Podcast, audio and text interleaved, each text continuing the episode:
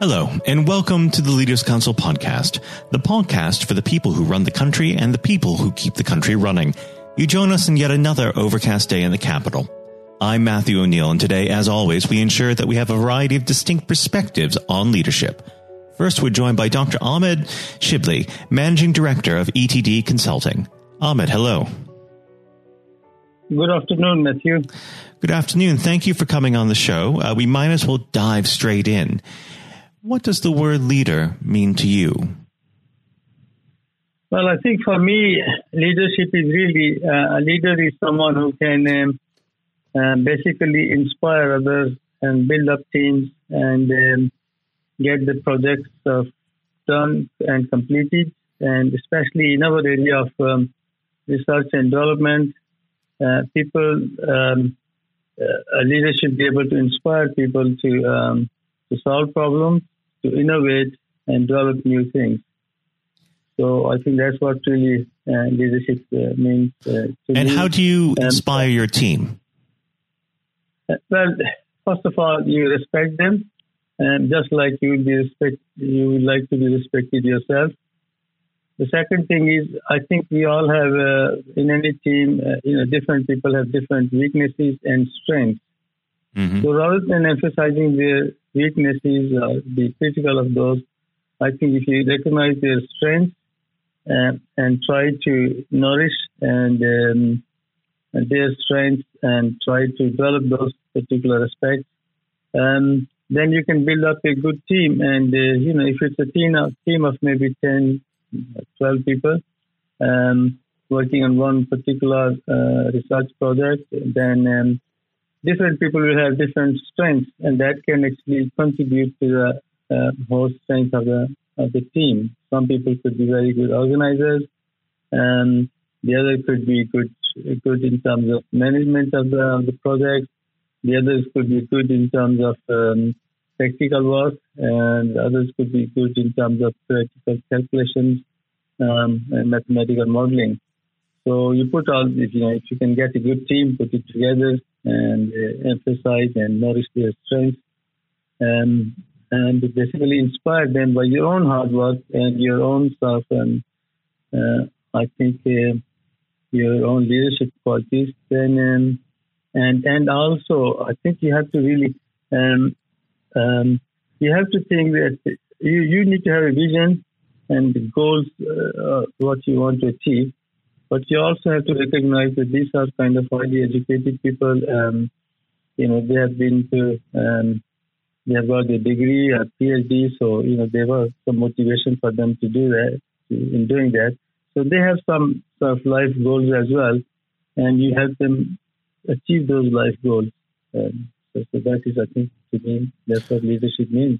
So it's very important to develop the strengths within your staff. Now, when you do this, do you have ongoing professional development or a mentorship program, or is this really on a case-by-case basis? Well, it's really both. We organize, for example, training and courses ourselves as well. We encourage our staff to go to training courses and attend international conferences and meet other people, meet some people who are leaders in the field, and basically not only learn new things but get new inspiration and new ideas. Mm. So and also on-job training as well. I think our main sort of motive to the things that I normally tell my staff colleagues and staff is that every problem has a solution. And we being an international consulting company, sometimes we have new staff and people say, well, this problem is, I think, it's a bit too difficult to solve. And what we, myself and my other senior colleagues, what we say to them is that these people have come to us from Japan or Korea or wherever to get help simply because the problem was difficult to solve. And that's what we are here to do, to solve a difficult problem. Now, no problem is impossible to solve. And therefore, what we should try to do is to look for possible solutions. And I think that's what we try to achieve. Now, at ETD Consulting, you have quite a large number of staff. Are there any unique challenges in managing that many people? We use a lot of sort of consultants as well from around the world, mainly from Europe, but also perhaps we are one of the few European companies which uses quite a few sort of consultants from Japan. We have very good relationship with the research organizations in Japan, with the universities, and with the industry, and we have sort of cultivated and built up this friendship with them. Japanese senior researchers over the last probably 30 years or so. So it's really a question of sort of inspiring not only the people who work with you, but not only your staff, but all the consultants that we use from around the world. Mm-hmm. And I know there is also a cultural problem as well. So we have to really recognize their cultures. We have to respect their cultures.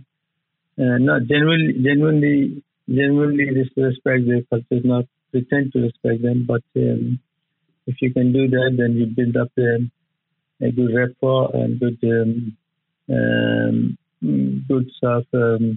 relationship with these people, and you work together as a team. So that is what we do. We develop this. Some of the research projects we develop, we call them group-sponsored projects. So they are basically groups of industry and researchers. They get involved from various countries of the world, and it might be GE from USA, for example, General Electric from USA, or it might be Mitsubishi Heavy Industries from Nagasaki in Japan.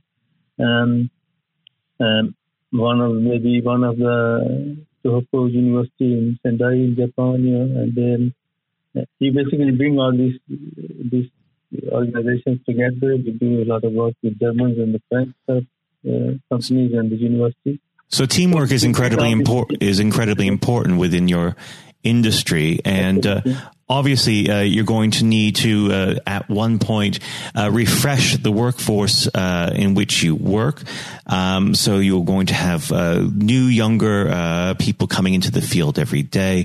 What is your advice to a young person looking to work in your field?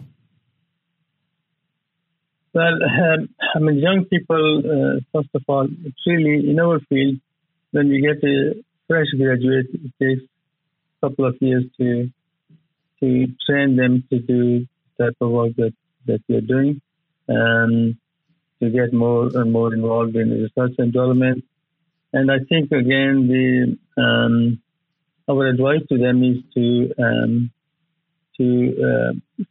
to sort of accept challenges and to think of innovative solutions, to think out of box, and we too often have the problem, young graduates, when they come here, when you give them a problem to solve, they always, inevitably, not all of them, or many of them come back and they say, well, this problem is too difficult, there's this problem, that problem. So I say to them, can you think of some solution and come back with some sort of ideas for the solution, and then we can sit together and discuss. So some of them, they come back with some good ideas, and then we can have a team discussion. More senior people get involved with them. So I think this is how we train them to accept new challenges and to develop new equipment, new procedures, new codes, and new guidelines for various industrial sectors. So in essence, persevere, don't give up, you will find the solution eventually. Absolutely, yeah. Well, Ahmed... you have to persist, and you have to... You have to have the courage and have to have vision of thinking that there is a solution to every problem. It's not you don't say because nobody else has been doing has been able to do it, therefore problem is not solvable. There must be endless solution. Well, Ahmed, unfortunately, there is one problem that is unsolvable, and that is that we are unfortunately out of time.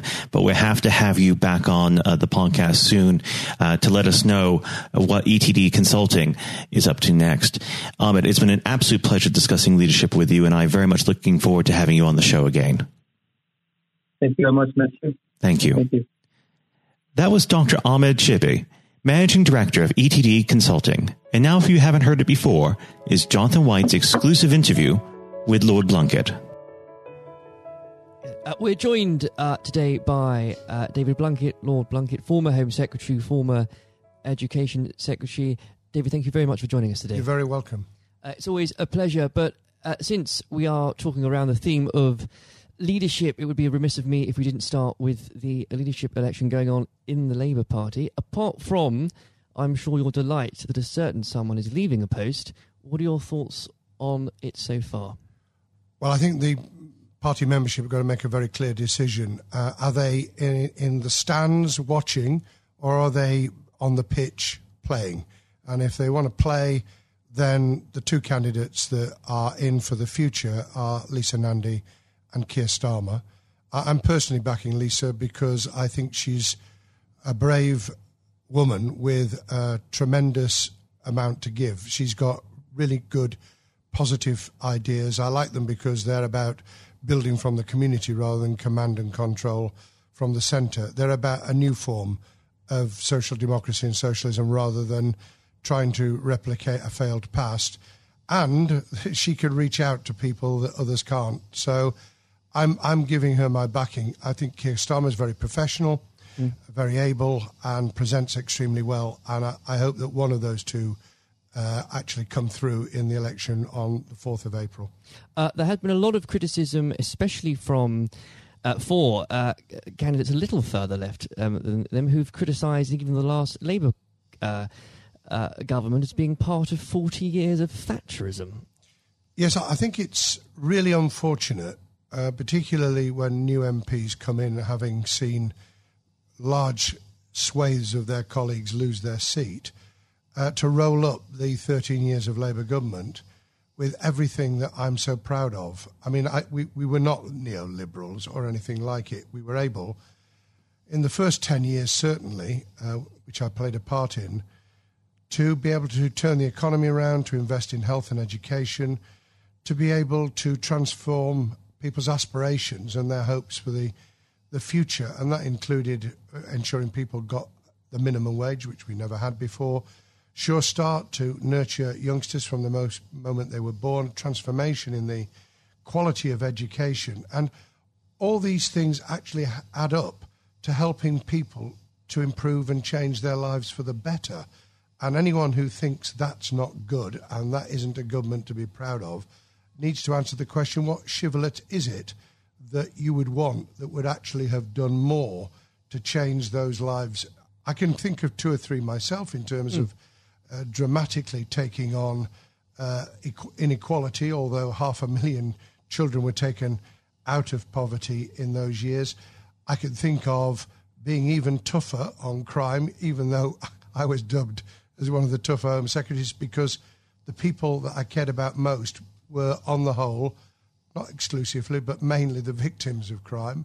I can think about taking on the very, very rapidly growing transnational power of the big tech companies, which we still need to work through in terms of how we do that from a single nation just off the coast of Europe, and how we work internationally without getting caught up in wars we don't want to be involved in. But how are we international in a way that ensures that we play our part in making a better life for humanity as a whole, rather than disengaging and becoming alien from the rest of the world? Those are big questions for the social democratic left, particularly with artificial intelligence and robotics changing the world of work forever, I think, in the next 20 years. An ageing population. Labour got 18% of the over 65 vote in the general election. Just 18%. It's staggering. It's extraordinary. Staggeringly bad. And climate change, which we all know is going to be either a big gain or a terrific political trauma. We've got to take people with us. No matter which political party it is, the changes that will occur in this decade especially will determine their future ideologies, certainly. And speaking of your time as Home Section in government, you worked with so many different individuals of all political stripes and none at all. Is there someone, and on the theme of leadership, that stands out to you that embodies some of those qualities you described earlier? Yes, I mean, it's on the theme of bottom-up. It was some of the most inspiring head teachers and classroom teachers who, in really, really difficult circumstances, were actually transforming the life chances of children by inspiring those children to want to learn, to, if you like, lighting a candle inside them, giving them a window on the world, which created an inquiring mind and an understanding that the world was their oyster, that they could do things with support. My philosophy has always been mutuality and reciprocity. We need mutuality to support each other. We need reciprocity in terms of understanding that we don't just take, we give a lot as well. And I suppose that really comes down to if you're prepared to do something for yourself, we're prepared to do something to help you. And that's fundamentally in education, but it is in all sorts of walks of life as well. So you can have innovation, you can have entrepreneurship and creativity in business, you can have the way in which people turn things round for themselves. Small businesses have done that. The contribution to new ways of doing things, of thinking differently about our economy. Those are all grit to the mill. Those are the things we need to do. And we can do them together. It's not that you're on the side of the devil if you're an entrepreneur, or you're on the side of the angels if you work in public services. We are dependent on each other. Oh, you can't have one without the other. Yes. And I think, to coin a term, extraordinary, ordinary people, and especially when it comes to, given your answer, David, to teachers, to carers, people that honestly don't get the recognition they deserve on a day-to-day basis. And without them, half of society wouldn't function. Completely. I call it civil society, which functions even when government isn't functioning. It's the glue that holds things together. It's people working and living and having their being together and recognising that they are dependent on each other. I've obviously met incredibly inspiring leaders in a different vein. I was very fortunate to have met Nelson Mandela 3 times. I met Bill Clinton a number of times, both of whom, in very, very different ways, were inspiring leaders. I've met people in leadership positions who couldn't take a decision to save their lives. Tony Blair famously said in his conference speech the year before he stood down as Prime Minister, and I knew exactly what he meant. He said, the worst ministers are those who won't take decisions. And anyone in a leadership role needs to, A, know why they're there, what they intend to do with the authority that goes with being a leader and a manager, and then how to draw people in as a team to be able to implement it so that it's a team approach. It's not someone out on a white charger. It's someone who can mobilise, motivate, provide incentives for people to feel that they're part of the solution as well. And I think whether it's politics, whether it's business, whether it's sport, it's exactly those qualities that you need to succeed in any of them. Yes, it is. And if people recognise that, and they have a clear idea themselves, they have and build, because you can build, leadership qualities. They know how to manage their own time and their own emotions, because we all, from time to time, feel like really losing our temper, and I don't pretend for a minute over the years that I haven't. How to control your own feelings and emotion, and how to bring the best out in other people's. How you work out that people who are really good don't threaten you, they complement you. People who have complementary skills to you are really valuable. And I suppose the ability to listen, not just for its own sake, but to listen because you are conglomerating, I suppose you would call it plagiarising, thoughts, ideas, ways forward from everyone around you. I often think that football managers wouldn't do too bad a job if they actually talked to the fans after the game. Well, everyone knows, David, you know, you're a big Sheffield Wednesday fan. I know. Can't be easy having to hear the praise of Chris Wilder and Sheffield United every week after week. No, it isn't, although it's damn good for Sheffield. So I'm being a bit magnanimous at the moment. That's very good about of you. Sheffield United in the Premier League, because it does change. It lifts the image of the city internationally. If you're not just because it's Sheffield United, but because if you're playing Liverpool and you're playing Man City, then that's a global audience. You're immediately beamed across the world, so that's good. I could cry sometimes. We can beat Brighton, Premier League side, in the FA Cup at Brighton. We can beat Leeds at Leeds. I was there when we beat them 2-0 in January. And then you can lose 5-0 at home to Blackburn, and half the fans were out of the ground by half time. What would a manager Blunkett say in this situation? I would have asked myself a very simple question. What went wrong with motivating those players so that when they came out on the field, they walked instead of ran? They didn't have any of the passion they'd had the week before at Leeds. They showed no drive and incentive to take hold of the game. What went wrong with the same players who'd played very well the week previously? And if you could answer that question, and something may have happened, who knows, something during the morning before the game started, something may have gone sour. You get the answer to that question, and you then start to ensure that we never do this again. Yeah, well, I'm a Chelsea fan, so I'm beginning to feel your pain at the minute. But I would like to pick up on another point you just made, actually, David, about choosing a strong team, people that complement you. A lot of criticism that Theresa May got as Prime Minister was that she tended not to pick, perhaps, the more ambitious, the more ministers that might well challenge her. One of Boris Johnson's, for all his faults, he has been said in the past, he's a man that picks people that are good at their briefs. Do you agree with that? Well, I'll reserve judgment on that until I see the outcome of the reshuffle, which, as we record this podcast, has not yet happened. Mm. And I imagine I would be very surprised if he didn't have quite a brutal reshuffle, not just to get people in who he likes, but people who are going to be really sparky and able and clear at doing the job, because you can have all the best ideas in the world.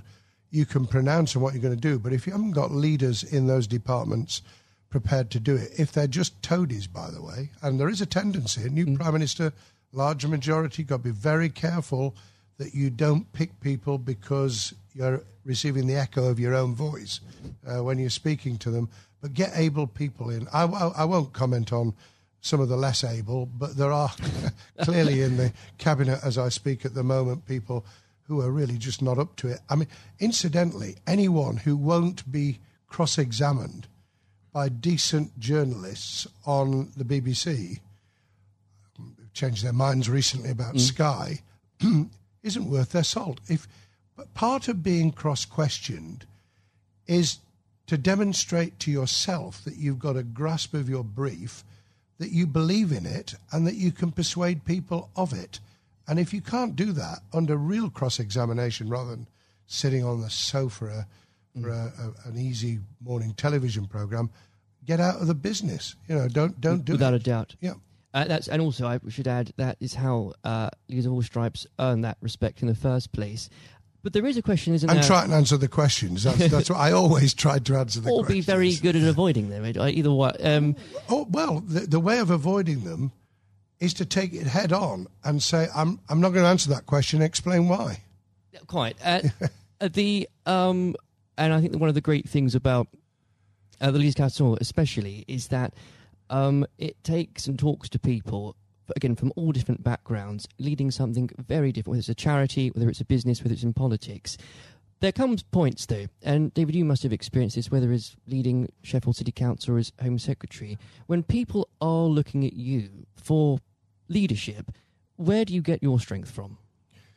I think there's something inside all of us. There's a tenacity, there's an ambition, there's a desire to get things done, to make a difference inside you, whether you're in public service, the charities, or you're driving a business, that actually says, this is why I get up in the morning. So you've got to have something internal to yourself. The second is the satisfaction you get back, because you do, from seeing things change for the better. You can take pride without being egotistical. There's nothing wrong with being proud of what you do and to want to do it even better. And that's why you need both sharp minds around you. In my case, it was special advisors as well as ministers. I pretty well picked my ministers. Sometimes Tony asked me to take people who I was a little bit iffy about, and we had to meld people into the team. I was able to pick all my own special advisors, and that really did make a difference. But in the end, you've got to like what you're doing. I mean, the people who are unhappy in their skin, it's very difficult to perform if you're in the wrong business or in the wrong department of a business, or if you're really hating teaching, or in politics, you're just in the wrong department. I was very lucky because education and employment were my first loves in terms of what I wanted to do, and I got the job for 4 years. I'd then come to the conclusion that there were really big challenges for us. It turned out even bigger than I expected with the attack on the World Trade Center 3 months after I became Home Secretary. But the big challenges of security, of reducing crime, of dealing with the development of positive citizenship, which also had a read over in terms of immigration, the kind of things that change people's lives either for the better or the worse. And you don't get everything right. That's the other thing you've got to recognize, which is why being part of a broader team, being able to take criticism but not always accept it, because otherwise you blow with the wind, that's the measure. And I think if we can share those traits, those experiences, those different elements through the Leadership Council, if we can get people from very, very different leadership managerial roles and delivery roles to actually be able to share that experience, everyone will gain something from it, because that dialogue will inform, it will avoid people reinventing the wheel. It will take people a lot further than the niche, for good or ill, the niche that they're in at the moment. David, in the couple of minutes we have left, I will be mean and put you on the spot and ask you for predictions, perhaps in three things. What will happen in the Labour leadership contest? How will the next few months go for the government after Brexit? After we leave the European Union on the 31st of January, and where will Sheffield Wednesday finish in the league? Lord above. I'm not sure which is the most difficult of those questions. I've already indicated where my support is for the Labour leadership. If we take it at the end of January 2020, Keir Starmer has clearly got off to a very, very strong start. I think, however, it will be very much down to who can reach those parts of the Labour Party membership that came in on the back of Jeremy Corbyn's election in 2015 to that post, who can be persuaded that what they want to see and the big changes they'd like to enact can only be brought about in any form if we win, and we win back the people, the tragic loss of people on our side in December 2019, and that's got to be Lisa Nandy or Keir. On the next few months, I think that the government will probably do quite well. I think that there are real dangers ahead in just having 11 months to negotiate trade deals, especially with bellicose pronouncements about we're not going to have alignment, as though alignment in itself is a bad thing when some of it will be very good. So I think there are dangers, but I think there's quite a bit of momentum going with the government at the moment, and that will be reflected in relationships, in doing deals in Europe and facing outwards to the rest of the world. Sheffield Wednesday, God help me. I mean, how is it that two of the things that are most important to me, other than my family and loved ones, is football and politics? I think Sheffield Wednesday will be hard-pressed now to get into the playoffs If we do, I think we could pull it off, but I am really reluctant. And I think on that prediction, your reputation will be judged. Lord Blunkett, thank you very much for joining us today. God bless you, Jonathan. This has been the Leaders' Council podcast. Thank you for celebrating excellence in leadership with us. I have been your host, Matthew O'Neill. Until next time, goodbye.